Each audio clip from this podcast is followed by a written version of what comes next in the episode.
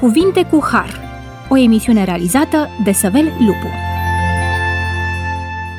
Bun venit la emisiunea Cuvinte cu Har. Sunt Săvel Lupu și împreună cu invitații mei vă mulțumim, stimați ascultători, că ne-ați primit din nou în casele dumneavoastră. Discutăm astăzi pilda nunții fiului de împărat. Pentru a înțelege mesajul pildei, este foarte important să ținem cont că ea este inspirată din cultura orientală. De obicei, o nuntă în Orient dura mai multe zile, însă existau și situații în care nunțile puteau să dureze chiar o lună, dacă era vorba de persoane bogate, cum erau demnitarii sau chiar împărații.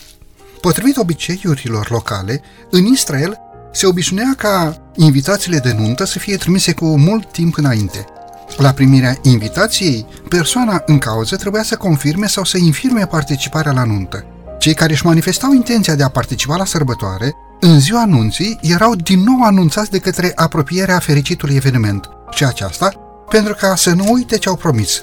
În cazul nunților oamenilor bogați, se obișnuia ca fiecare invitat să primească o haină specială de nuntă, ceva mai groasă, pe care trebuia să o îmbrace peste haina lui subțire, care, de obicei, consta dintr-o cămașă lungă de yin, iar haina de nuntă era o haină mai specială. Era oferită gratuit tuturor, iar refuzul de a purta această haină de nuntă era considerat ca fiind o ofensă la adresa gazdei.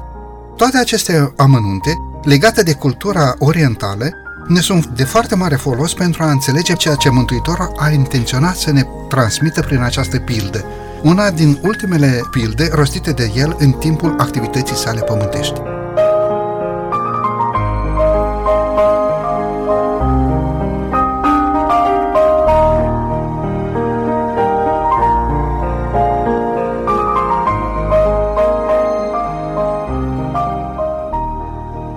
Iată câteva amănunte, iată câteva sensuri pe care aș dori să le discutăm astăzi împreună cu domnul pastor Rașcu Florin, invitat permanent al emisiunii noastre. Bine ați revenit la microfon. Bine v-am regăsit, mulțumesc din nou de invitație. Și cu domnul pastor Dascălu Viorel. Bine ați revenit la microfonul emisiunii Cuvinte cu Har. Mulțumesc pentru invitație, bine v-am găsit. Aș dori să subliniez încă de la început că pilda anunții fiului de împărat se asemănă foarte mult cu pilda celor poftiți la cină, relatată în Luca, capitolul 14, de la versetul 15 la 24. Datorită acestor asemănări, unii comentatori susțin că de fapt este vorba de aceeași parabolă, rostită însă diferit de cei doi evangeliști. În ciuda asemănărilor, cele două pilde sunt totuși diferite, atât în ceea ce privește împrejurările în care au fost rostite, cât și în privința scopului și a mesajului fiecăruia dintre ele. Domnilor colegi, aș vrea să pornim astăzi prin următoarea întrebare. Care sunt câteva deosebiri majore care fac din cele două relatări două pilde cu totul diferite? Deci sunt elemente în pildele respective care nu se aseamănă deloc, chiar dacă se pare că ar fi cumva asemănătoare. Domnule Dascălu, vă rog pe dumneavoastră să începem discuția cu deosebirile dintre cele două pilde, deosebiri majore. Vă rog frumos! Prima parabolă, aceea anunții fiului de împărat, este rostită în săptămâna mare, săptămâna patimilor Domnului Hristos, pe treptele templului, cu puțin timp înainte de răstignirea Domnului Hristos, pe când cea de-a doua parabolă, cea din Luca, este rostită în timpul activității Domnului Hristos, într-un sabat, în casa unui fariseu care l-a invitat pe Domnul Hristos la masă. Aceasta ar fi prima diferență. Momentul în care Domnul Hristos rostește cele două pilde este foarte bine ales pentru ascultătorii care stăteau în fața lui la momentul respectiv. Față în față cu farisei, Domnul Hristos rostește pilda celor poftiți la cină. Față în față cu ascultătorii din casa fariseului, Domnul Hristos rostește pilda nunții fiului de împărat. De ce? Pentru că avea un scop diferit în minte față de cele două categorii de ascultători. Mulțumesc frumos, domnule Rașcu. Da, putem merge mai departe să vedem uh, deosebirile dintre cele două parabole. Când vorbim de parabola anunții fiului de împărat, ne dăm seama că greutatea evenimentului este dată de uh, poziția socială a gazdei și vedem că cel care face invitația în contextul acesta este însuși împăratul. Când vorbim despre cea de-a doua parabolă, spune scriptoarea un om oarecare. Însă este foarte interesant să vedem similitudine pentru că transmit aproape același mesaj. Uh, împăratul este implicat direct, autoritatea lui este pusă la îndoială de invitații în momentul în care nu acceptă și este un semnal de alarmă pentru cei care primesc invitații. Pe cine refuzi? E o invitație, e un lucru abstract sau este vorba de o persoană în spatele invitației pe care tu, de fapt, o refuzi?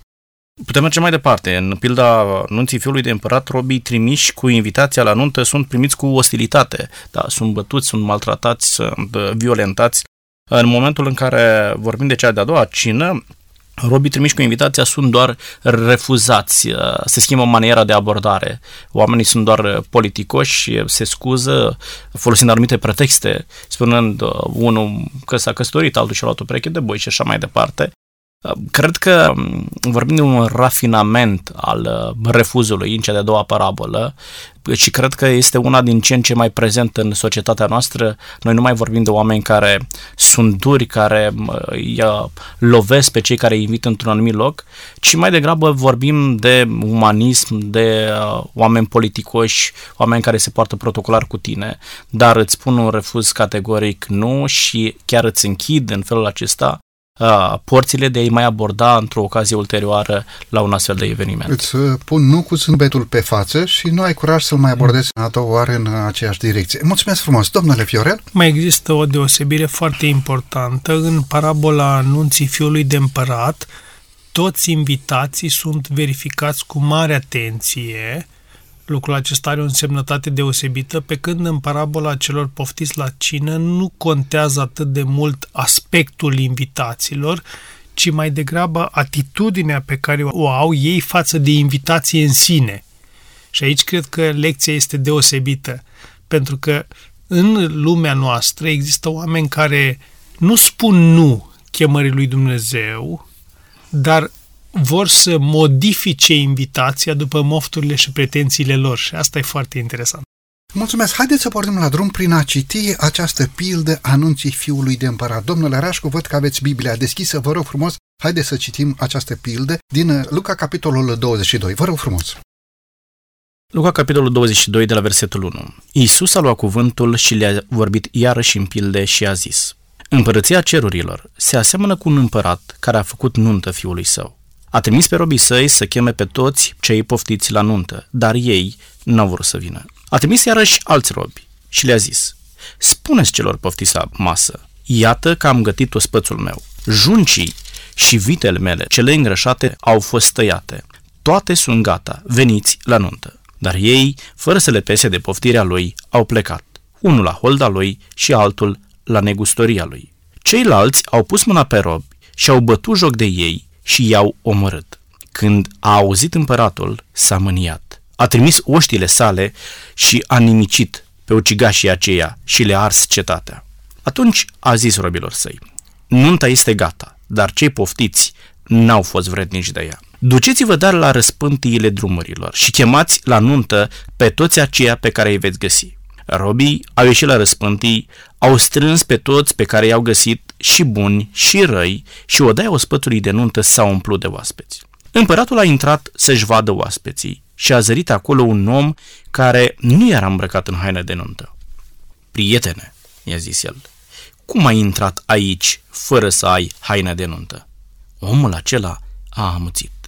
Atunci împăratul a zis slujitorilor săi, legați-i mâinile și picioarele și luați-l și aruncați-l în întunericul de afară.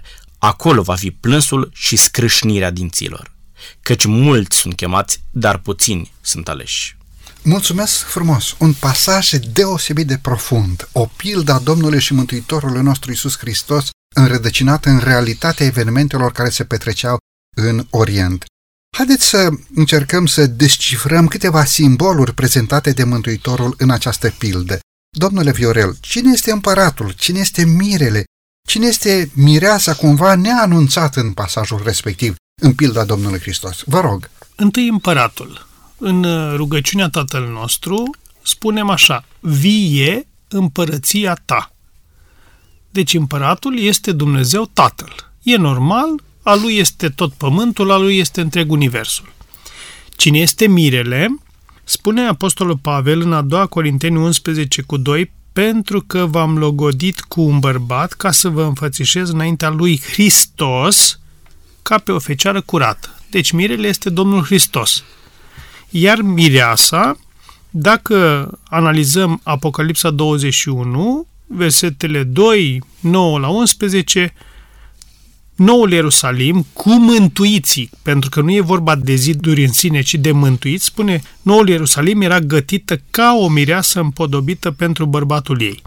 Deci, Dumnezeu Tatăl este împăratul care a pregătit căsătoria simbolică, bineînțeles, între Hristos și biserica sa, la momentul în care va avea loc scoaterea, ridicarea sau separarea mântuiților de cei care vor pieri pentru totdeauna.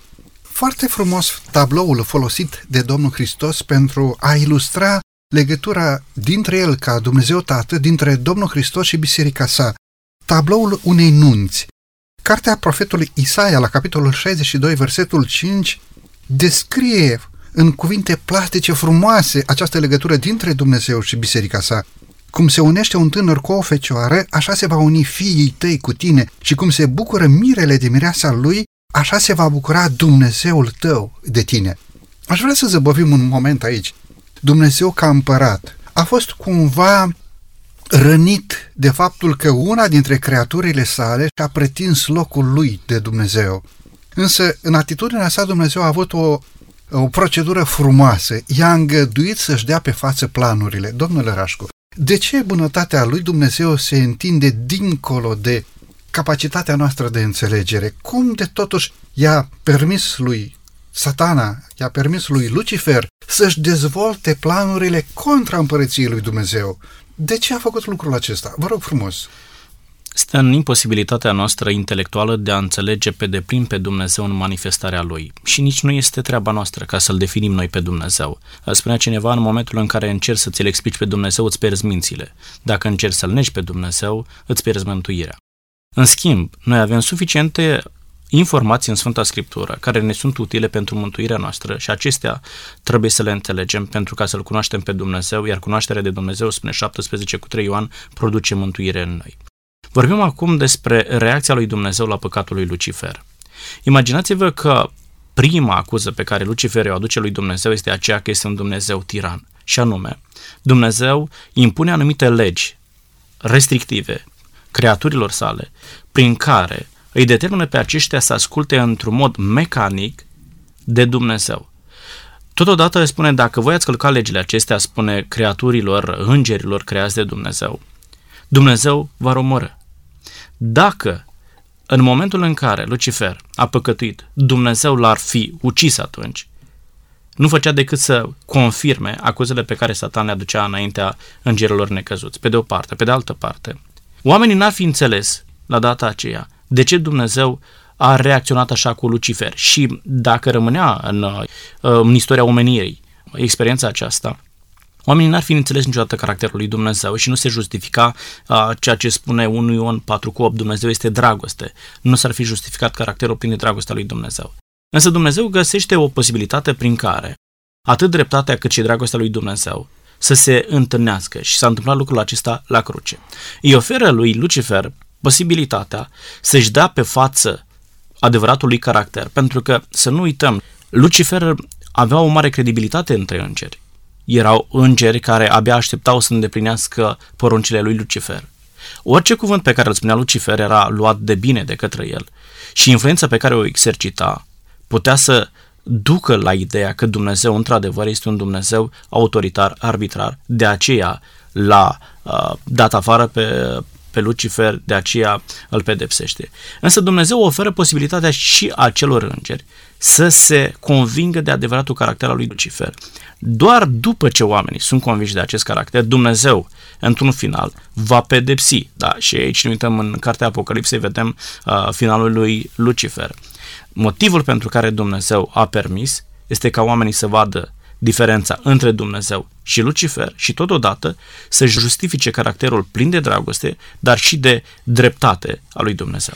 Mulțumesc frumos! În pilda pe care o studiem astăzi, de fapt, vedem dragostea lui Dumnezeu față de creaturile sale și restabilirea finală a tuturor lucrurilor. Domnule Viorel, vreau să vă întreb, această dragoste pe care Dumnezeu a manifestat-o față de Lucifer a fost manifestată și față de noi oamenii, mireasă sau biserica lui Dumnezeu. Aș vrea să vă întreb, cum și-a manifestat Dumnezeu dragostea față de noi oameni? Dacă pe îngeri a chemat, i-a străjuit, le-a îngăduit lui Lucifer, a îngăduit să-și ducă la bun sfârșit uh, experimentul din păcate, dureros pentru noi și pentru întregul univers. Cum și-a manifestat Dumnezeu dragostea față de creatura sa, omul? Vă rog. Exact la aspectul ăsta mă gândeam. Chiar înainte de a pune întrebarea, zic că trebuie să intervin.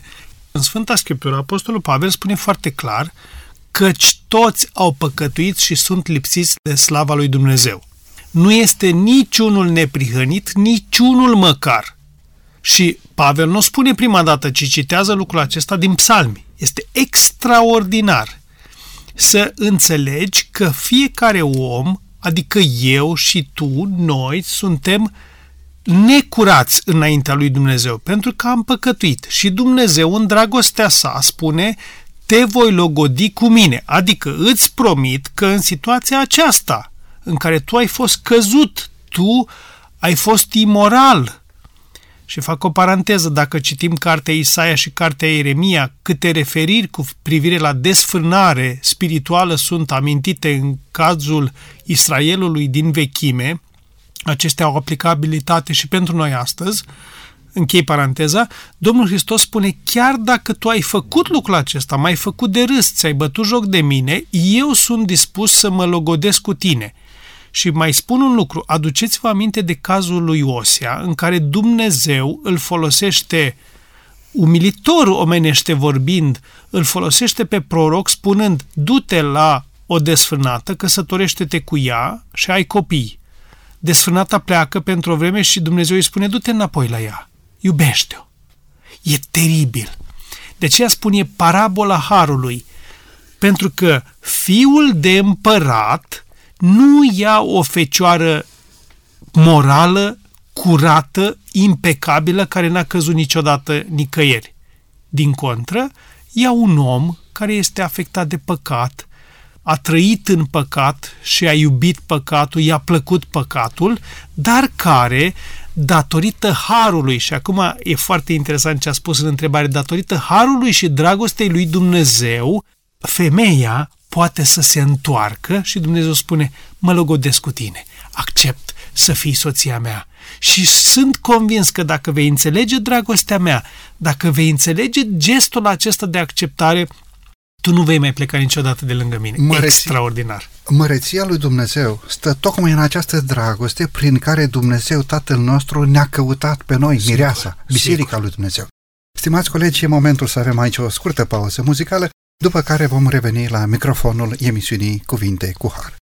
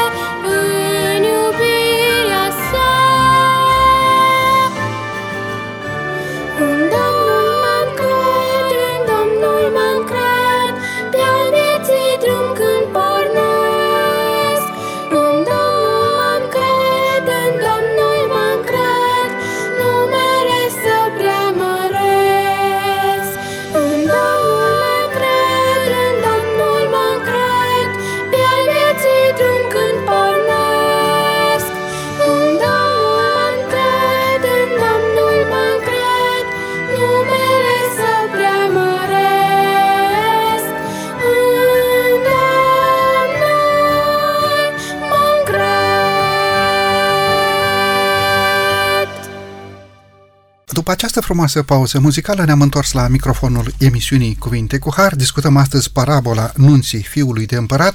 Discutăm împreună cu domnul pastor Rașcu Florin și cu domnul pastor Dascălu Fiorel această frumoasă pildă parabolă prin care ne este ilustrată dragostea lui Dumnezeu față de noi oameni. Domnule Rașcu, aș vrea să continuăm un pic ideea enunțată înainte de pauza muzicală și anume cum și-a manifestat Dumnezeu această dragoste până la capăt pe când eram noi încă păcătoși, a trimis pe Fiul Său în lume pentru a ne salva de sub puterea păcatului și a ne aduce înapoi pe drumul întoarcerii spre casă. Vă rog frumos! Da, reiau ideea în discuție mai devreme și vreau să subliniez fascinația Harului lui Dumnezeu. Nu doar că te acceptă așa păcătos cum ești, dar știind că Isus Hristos, da, și aici este vorba de Isus Hristos și biserica, nu se asociază cu ceva păcătos, harul nu doar că te acceptă, dar te și transformă și te socotește cam și cum n-ai fi păcătuit niciodată. În condițiile acestea, biserica reușește să asocieze cu Isus Hristos și Hristos o acceptă ca parteneră. Aici oamenii ar trebui să aibă încredere și să nu mai asculte vocea înșelătoare a satanei care vine și spune tu ai mers destul de departe, nu mai este nicio posibilitate pentru tine, nu vezi cât de păcătos ești și dacă te oprești și ai o introspecție obiectivă, te uiți la viața ta, îți dai seama de păcatele pe care le-ai făcut, ar putea să dai dreptate acelei voci și să spui într adevăr, eu sunt un om păcătos, nu mai merită să îl mai deranjez pe Dumnezeu. Însă, în momentul în care te uiți la harul lui Dumnezeu care te acceptă, dar totodată te și transformă, ai curajul să vii așa cum ești înaintea lui Dumnezeu și să spui, Doamne, nu prin meritele mele, ci prin meritele sângelui lui Isus Hristos, care a oferit nu doar iertare, dar și reabilitare, în momentul în care vii înaintea lui Dumnezeu și îți cer iertare, totodată Dumnezeu trimite și Duhul Sfânt să te asiste în procesul tău de creștere spirituală și îți dă puterea să stai departe de păcat. Recunoștința pe care tu o ai față de Dumnezeu, datorită faptului că El te-a iertat, te uh, îndeamnă, îți dă putere ție să stai departe de păcat și Dumnezeu te socotește ca și cum n-ai mai fi păcătuit niciodată în momentul în care uh, te ia în împărăția lui Dumnezeu. Mulțumesc frumos! Vreau să introduc un alt gând. Noi ca și Biserica lui Dumnezeu sau ca această mireasă pentru fiul marelui împărat, pentru mirele ceresc, nu vom purta stigmatul păcatului pentru veșnicii? Domnule Viorel. Pentru o perioadă vom avea acest stigmat, dar la sfârșitul celor 2000 de ani nu se va mai întâmpla lucrul acesta. Și moartea nu va mai fi, nu va mai fi nici tânguire, nici țipă, nici durere, că toate lucrurile din tâi au trecut. Deci după cei o mie de ani, noi nu vom mai avea stigmatul păcatului, dar va rămâne ceva în amintire, va rămâne prețul cu care mirele a plătit răscumpărarea miresei. Pentru că Hristos, vrem nu vrem, înțelegem sau nu înțelegem, nu asta contează în primul rând, El a făcut lucrul acesta, spune Sfânta Scriptură, pe când eram noi încă vrășmași, El a plătit prețul și semnul cuielor vor rămâne în mâinile și în picioarele Domnului Hristos pentru veșnicie, în așa fel încât mireasa, care va fi alături de mire, toată veșnicia va ști. Isus a plătit prețul răscumpărării mele. Datorită acestei dragoste de nemăsurat, sunt prezent împreună cu mirele ceresc. Sigur. Datorită faptului că i-a iubit pe ei până la capăt, mireasa este sau vom fi pe meleagurile cerului. Mulțumesc frumos! Haideți să facem un pas înainte și să înaintăm în discuția noastră de astăzi să încercăm să interpretăm celelalte simboluri prezente sau prezentate în pilda anunții fiului de împărat. Întâlnim acolo robii împăratului. Domnilor colegi, cine sunt acești robi ai împăratului? Care este lucrarea lor? Ce fac acești robi? Domnule Rașcu, vă rog frumos. Se înțelege din context că robii aceștia sunt trimiși împăratului. Ambasadorii împăratului, cei care uh, duc invitația de nuntă pentru potențialii oaspeți, Robii aceia suntem noi, care astăzi transmite cuvântul lui Dumnezeu și invităm pe oameni la Isus Hristos. Și robii aceia poate fi orice om care îl cunoaște pe Isus Hristos, înțelege dragostea de Dumnezeu și totodată responsabilitatea morală pentru prieteni, pentru familie, pentru cunoscuții dânșilor, de a-L face cunoscut pe Hristos și acestor oameni. Până la urmă, fiecare dintre noi trebuie să ne încadrăm în statutul acesta de robi ai împăratului. Pentru că trimiterea pe care Hristos o lansează, odată cu înălțarea la ceruri din Matei capitolul 28, versetul 18, 19, 20, este o trimitere pentru toată lumea. Mergeți și faceți ucenici din toate neamurile. Uh, nu există cineva care să fie exclus din această categorie. Există doar oameni care nu vor să îndeplinească porunca împăratului. Dar robii aceia sau chemarea la un astfel de statut este adresată tuturor oamenilor. Din moment ce l-ai cunoscut pe Isus Hristos, dacă această cunoaștere a avut loc într-un mod autentic, vei merge automat să le spui oamenilor despre lucrul important pe care tu l-ai descoperit. L-am descoperit pe Isus Hristos, îți ofer o invitație ca și tu la rândul tău să-L cunoști și să te bucuri de același lucru. Frumos caracterul acestor oameni. Împlinesc fără să pună întrebări și fără să șovăie porunca împăratului de a merge și a chema la ospățul nunții pregătite pentru fiul împăratului ceresc. Mulțumesc frumos! Domnule Viorel, de ce credeți că acești robi au fost eh, refuzați în cadrul primilor invitați? De ce acești oameni au refuzat chemarea? Cine sunt acești primi invitați și de ce credeți că robii au fost refuzați de către ei? Atunci când Domnul Hristos a prezentat această parabolă a celor invitați la nunta fiului de împărat, era înainte de răstignirea sa. El vorbea direct despre poporul Israel. Prima aplicabilitate a acestei parabole este poporul Israel. Poporul Israel a avut proroci de-a lungul timpului. Uh, dacă facem o mică similitudine între istoria aceasta a parabolei nunții fiului de împărat și parabola uh, lucrătorilor viei, au fost diversi proroci care au fost trimiși până acolo încât unii chiar au fost omorâți de către lucrătorii viei, pentru că ei s-au supărat când prorocii, când trimișii lui Dumnezeu le-au spus lucrurile pe față. Și acum răspund la întrebare, de ce au refuzat invitația? Simplu, pentru că exista o doză de mândrie. Istoria spune că poporul Israel de foarte multe ori plin de mândrie spunea noi suntem poporul Domnului, noi avem templul Domnului, noi suntem singurii care vom fi odată în împărăția lui Dumnezeu. Și culmea este că, având această mândrie spirituală, ei nu au acceptat solie de îndreptare, nu au acceptat mesaje de corectare și de fiecare dată când cineva a venit să le spună voi nu sunteți pe drumul cel bun, au zis nu ne interesează, dacă mai continui, te omorâm. Aduceți-vă aminte prin câte situații au trecut prorocii din vechime. Deci, mândria lor, orgoliul lor, neascultarea față de Dumnezeu și dragostea față de ei și de preceptele lor a fost deasupra dragostei față de Dumnezeu și a legii lui Dumnezeu. Pe de altă parte erau copiii lui Dumnezeu, era poporul lui Dumnezeu, dar acest exclusivism feroce, îngăduiți să spun așa, i-au separat de mâna ocrotitoare a lui Dumnezeu. Spune versetul din Ioan, capitolul 1, versetul 11, a venit la ei săi, dar ai săi nu l-au primit și a ajuns până acolo încât să răstignească pe Domnul vieții. Mulțumesc! Haideți să vedem cine este reprezentat de acea categorie de invitații de al doilea sau următorii invitați.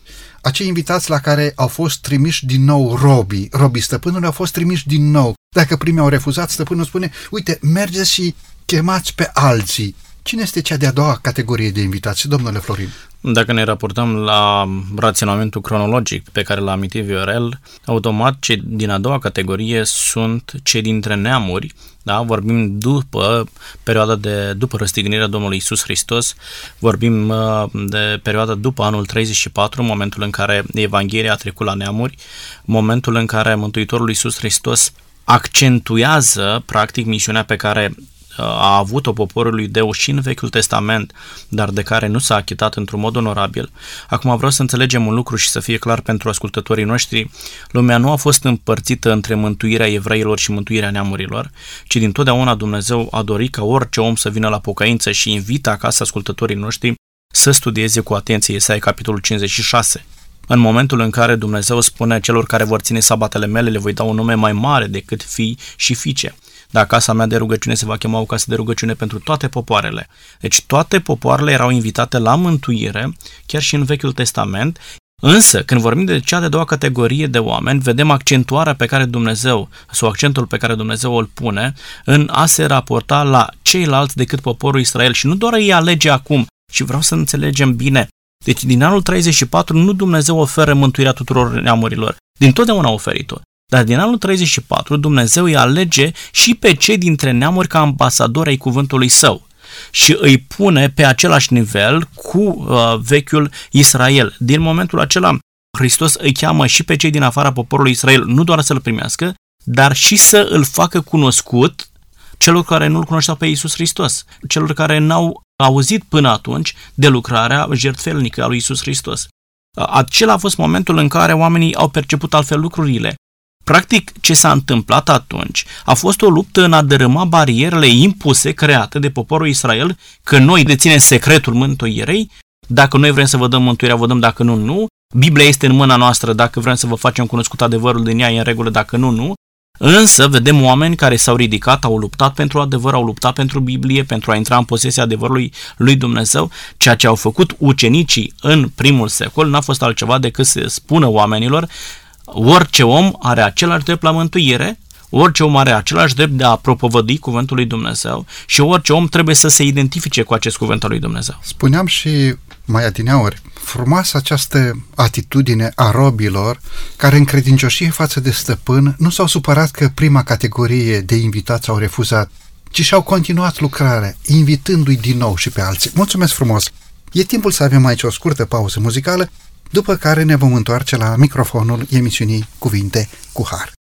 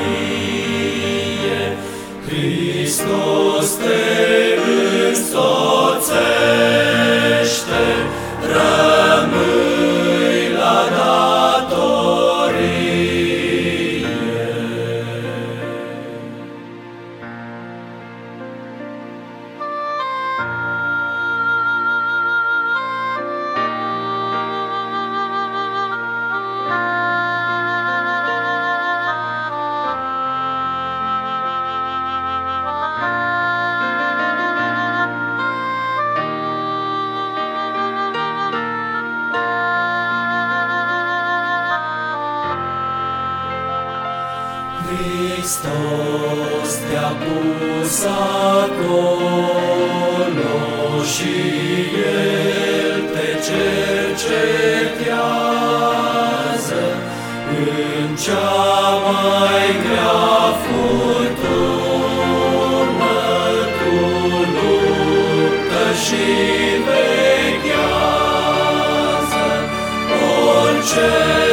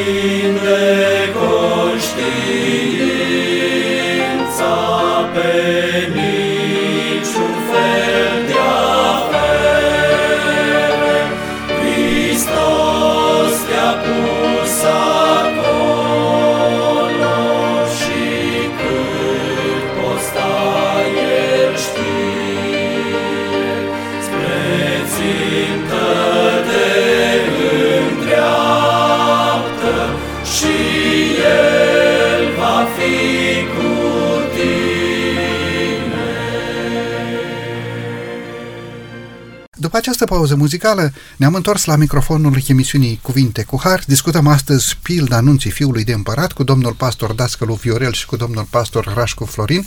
Discutăm despre momentul în care Domnul și Mântuitorul nostru Iisus Hristos a căutat pe ai și a căutat până la capăt. Discutăm despre momentul în care Dumnezeu trimite pe robii săi să cheme pe cei poftiți la nuntă.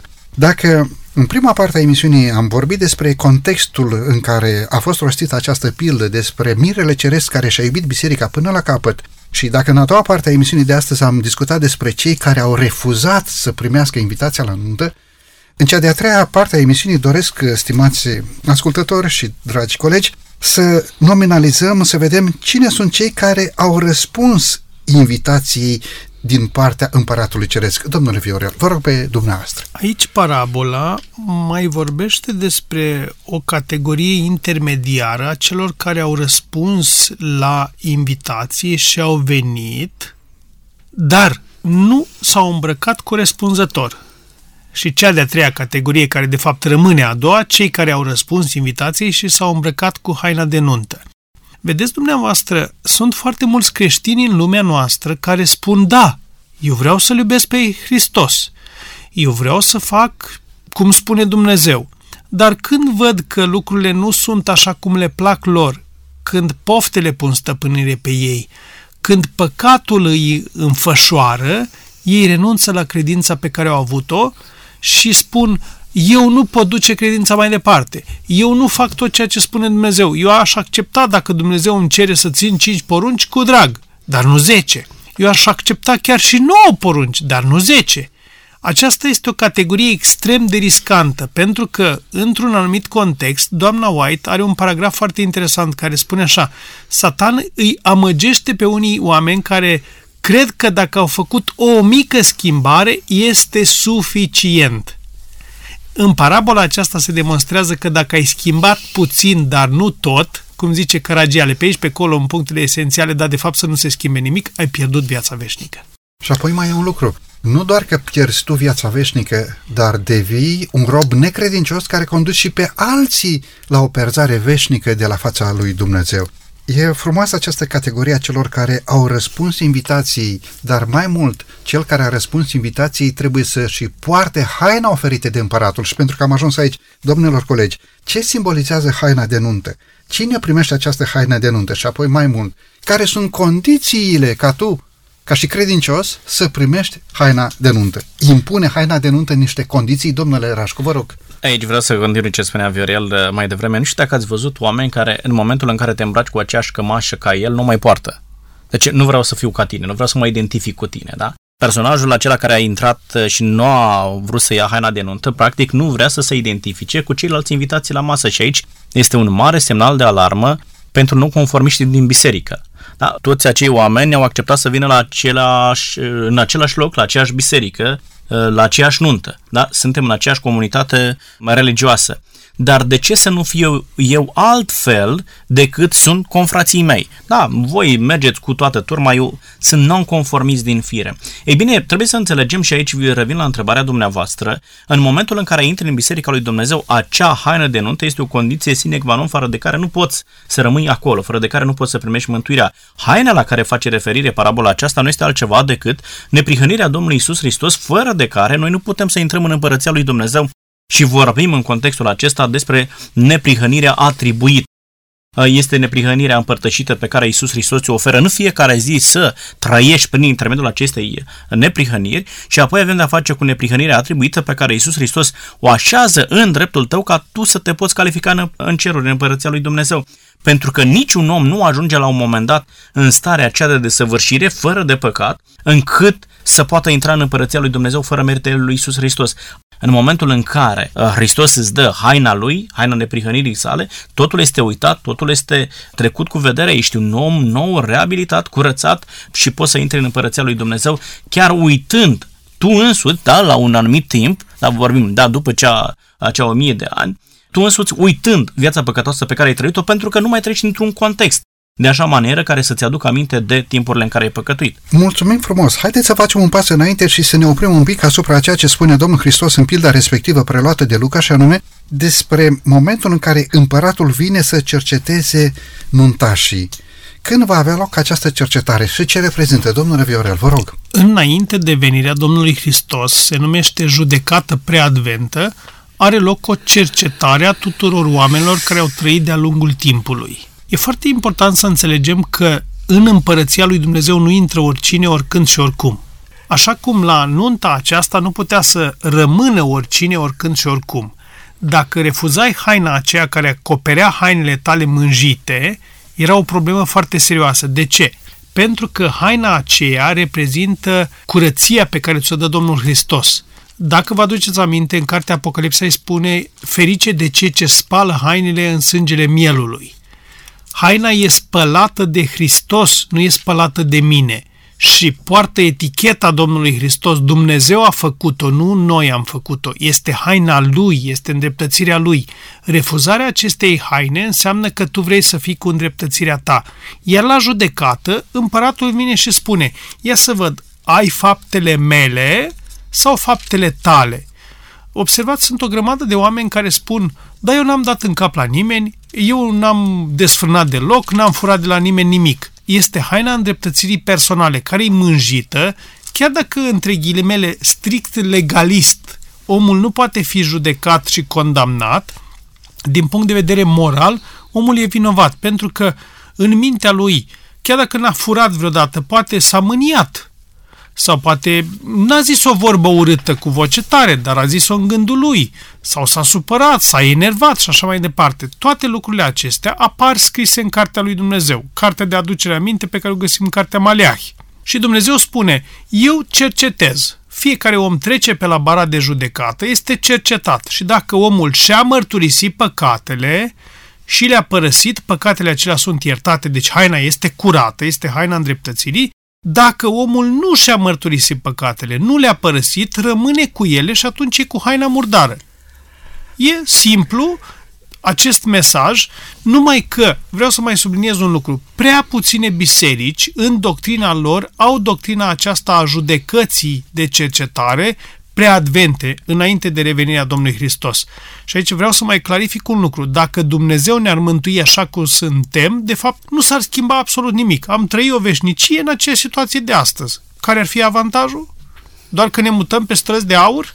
N-ar fi niciun avantaj până la urmă unui. Această judecată preadventă se referă la cei care au luat asupra lor numele lui Hristos cei care au răspuns invitației la nuntă, nu la cei care erau pe stradă care n-au vrut să intre în sala ospățului. Descoperim de aici că chiar cei care și-au luat numele lui Hristos sunt unii care au primit haina îndreptățirii Domnului și sunt alții care n-au dorit să primească această haină a îndreptățirii sale.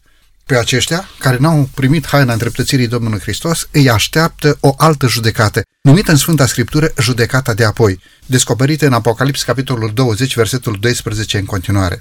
Vreau să ne apropiem de încheierea acestei emisiuni cu, cu următorul gând. Care a fost atitudinea omului descoperit fără haină de nuntă? Ce ne spune Sfânta Scriptură? Care a fost atitudinea acestui credincios? Domnule Florin? E o situație tragică să te afli în starea acelui om în momentul în care i-a fost adresat uh, unde ți este haina, prietene, omul acela, spune Sfânta Scriptură, a amuțit. Înaintea dreptății lui Dumnezeu nu mai e nicio justificare. Dacă astăzi te poți justifica înaintea prietenilor, înaintea oamenilor, înaintea bisericii din care faci parte sau înaintea liderilor religioși pe care vrei să îi minți prin afișarea unei atitudini smerite, religioase, spirituale, Înaintea lui Dumnezeu nu se poate lucrul acesta. Spune Scriptura, Dumnezeu îți cunoaște până și gândurile tale, îți cunoaște tot ceea ce simți, tot ceea ce gândești. Când vei ajunge în împărăția lui la finalul acestei lumi și Dumnezeu îți oferă împărăția, dar tu nu ai un răspuns pentru faptele tale, când Dumnezeu ți-a creat un mediu propice ca tu să-L primești pe Isus Hristos, ți-a oferit informații suficiente și mă refer aici la Sfânta Scriptură, ca tu să-L cunoști pe Isus Hristos, dar într-un mod ostentativ ai refuzat și într-un mod repetat ai refuzat să faci lucrul acesta, nu vei mai avea nicio explicație înaintea lui Dumnezeu. Aceștia sunt oamenii care au avut toate posibilitățile să-L primească pe Dumnezeu, dar au refuzat în mod repetat. Mulțumesc frumos pentru ultimul minut, domnule Viorel, un gând, un sfat pentru cei care își doresc împărăția lui Dumnezeu, dar încă n-au primit această haină de nuntă. Vreau să încheiem cu acest sfat pe care dumneavoastră îl oferiți ascultătorilor noștri. Vă rog frumos. Parabola are o, o semnificație deosebită pentru căutătorul sincer al adevărului. Poți să iei haina de dragul împăratului sau poți să iei haina de frica pedepsei. Eu cred din toată inima că și cel care a luat haina de frica pedepsei, nu din dragoste pentru împărat, în cele din urmă va ajunge să fie printre cei care resping pe împărat. De ce? Dumnezeu ne cheamă să-L iubim cum ne iubește El. Cred că e foarte important ca în momentul acesta să înțelegem că împăratul mă caută, te caută. Împăratul vrea să vin la nunta fiului său și vrea să vii la nunta fiului său. Vrea să facem parte din mireasă. Întrebarea este, îl iubesc eu pe Dumnezeu cum mă iubește Dumnezeu pe mine? Îl iubești tu pe Dumnezeu cum te iubește Dumnezeu pe tine? Dacă îl iubești pe Dumnezeu, vei face ce spune El, așa cum spune El. Mulțumesc frumos! Pilda anunții fiului de împărat ne prezintă o imagine panoramică a istoriei mântuirii atât în Vechiul Testament cât și în Noul Testament. Este în același timp și o parabolă profetică deoarece prevestește evenimentele viitoare, faza în care mirele ceresc se va întoarce pe pământul acesta pentru a-și lua mireasa acasă, prin Harul lui Dumnezeu, să dea bunul Dumnezeu să fim pregătiți pentru acel moment. Stimați colegi, vă mulțumesc pentru prezența dumneavoastră în emisiune. Domnule Rașcu, mulțumesc frumos. Și eu mulțumesc tare mult pentru invitație. Domnule Viorel, domnule Dascălu, mulțumesc pentru prezența dumneavoastră în cadrul emisiunii de astăzi. Cu mult drag, mulțumesc pentru invitație. Stimați ascultători, vă mulțumim din tot sufletul pentru că timp de 50 de minute ne-ați primit în casele dumneavoastră.